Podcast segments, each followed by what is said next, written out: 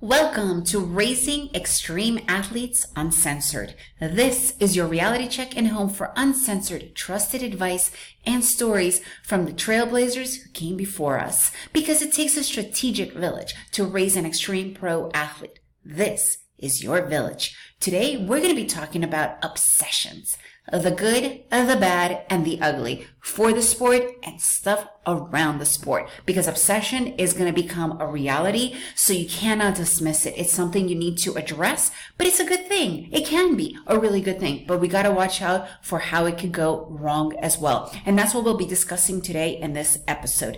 I'm Marina, your host, mother of two aspiring rock climbers and wife to an extreme athlete. Let's talk about obsession. Obsession. This is something that becomes a normal behavior for athletes that are definitely taking it to the next level. As a matter of fact, it's just a normal behavior for people that do take it on to the next level. And it's funny, I read a book called Obsession, right? And before, for some reason, obsession to me always had this really negative connotation. And in this book, you realize, wait, obsession is actually a good thing. It can be a good thing.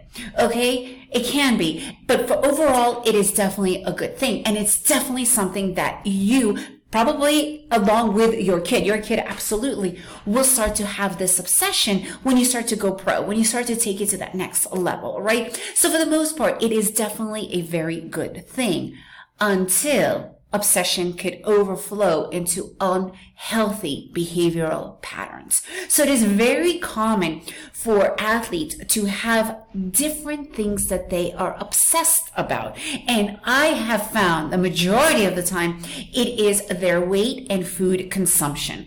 I know it's pretty much cliche. Of course they're gonna, but it becomes negative, right? so a lot of times parents don't actually hear when that obsession turns into a bad thing. We started to notice this with our oldest son, right? It's an actual epidemic with climbers, especially from the younger ones growing into the older ones. And that shift in body weight and becoming taller, you know, they're not as easily able to reach places because they gain weight because, you know, they become adults. And eating disorders are very common in the climbing world. Now they're much more talked about, but it was very hush hush. But it's also an eating disorder is when you become obsessed about something bad, right? Like not eating or whatever. And we started to spot that with our own son. And if you're not paying enough attention, you might miss the bad obsessions. And he really started to go wrong because here's the thing. You can deny yourself food or whatever it is. Eventually it's going to catch up to you and you're going to either binge or you're going to do something other really unhealthy. So it's understanding those obsessions, right? Because you can alter it. I don't want to say alter it as much as you can find a solution before it gets out of hand, before it becomes really negative. So you need to really keep your eye on you know, it's one good thing. Like your kid is obsessed. He's a motocross guy and he's cons or a girl and they're constantly in, you know, in the garage tinkering with all of this and then taking it out. That's a good obsession right? But then when you have somebody like for biking, climbing, all of a sudden talking too much about what they cannot eat, what they cannot do, you need to start to listen because it could turn really bad. And I have found that some coaches don't spot that in time as well, and they actually fuel that obsession as well. Not a good thing. And remember, it will backfire on you.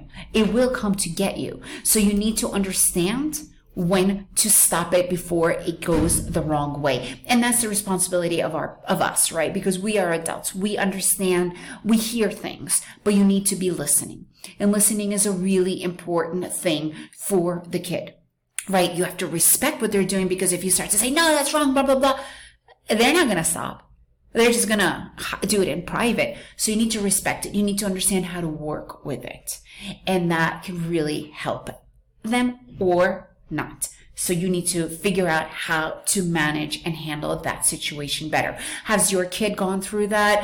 What are some of their good obsessions? What are their some bad obsessions? I would love to know. Please leave me a response. Contact me. I love to hear this and to work things out and see how we could help them.